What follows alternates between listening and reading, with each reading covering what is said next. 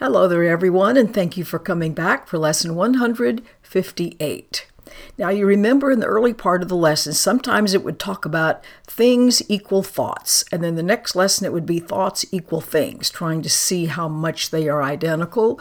Today it's going to talk about learning to give as we receive, where before it's been just the opposite of that, showing us that it's actually all the same thing. So then it begins What has been given you? Knowledge. Now, that's beyond the intellect. Knowledge that you are a mind, in mind, capital M, and purely mind. In other words, the body's not what you are. Sinless forever, innocent forever, wholly unafraid, because you were created out of love. You were created as love. Nor have you left your source, remaining as you were created. This was given you as knowledge, which you cannot lose. Now, the Course talks about the fact that it's not going to be making any attempt at knowledge, that this is about perception. A Course in Miracles is about cleaning up perception because it says knowledge is beyond what can be experienced just with the intellect. Okay, so this knowledge was given to every living thing, for only by knowledge does anything know it's alive? In other words, that's its experience. So then it says, You've received all this. No one who walks the world but has received it. So it's not this knowledge which you give because that's what was given us in our creation. That is an experience. All of this can't be learned. What then are you to learn to give today? Yesterday, our lesson evoked a theme found early in the text experience can't be shared directly in the way that vision can. In other words, an experience I have can't just automatically be transferred to you. I can transfer information, but not my experience, which comes from out of my own mind, shall we say. The revelation that the Father and the Son are one will come in time to every mind. Yet is that time determined by the mind itself. That's not something that is taught. Remember, information is what we think in terms of teaching and learning. Then it says something that's always startling. The time is set already.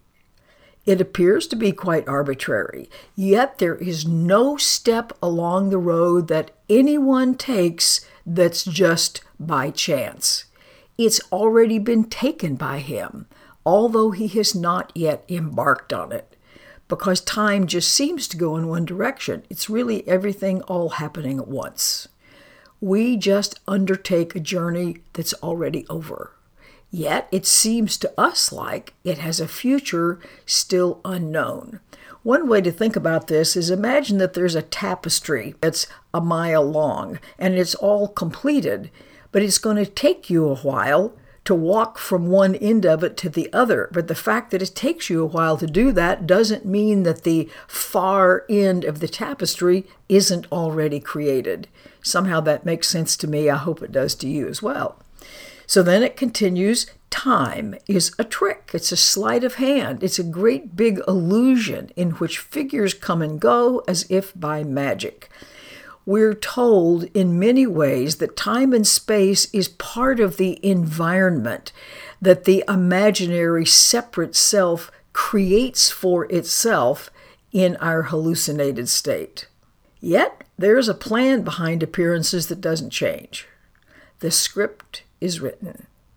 When experience will come to end your doubting has been set. For we but see the journey from the point at which it ended looking back on it, imagining we make it once again, reviewing mentally what has gone by.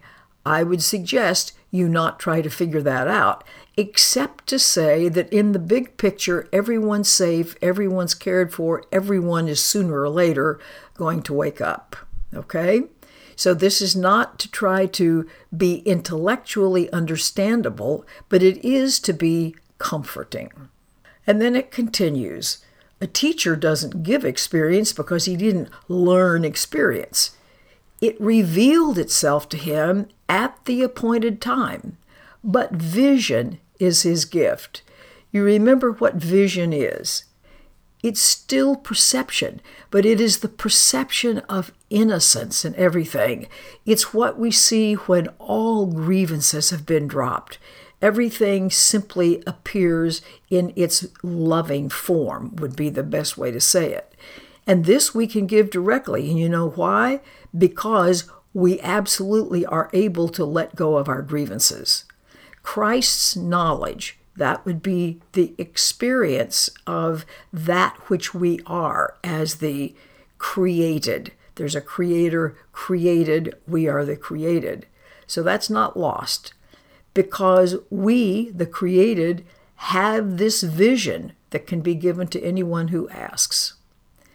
The Father's will and the Son's will are joined in knowledge, yet there is this vision that the Holy Spirit sees because the mind of Christ beholds it too. The mind of Christ is yet another way of talking about created or the Son or the sonship.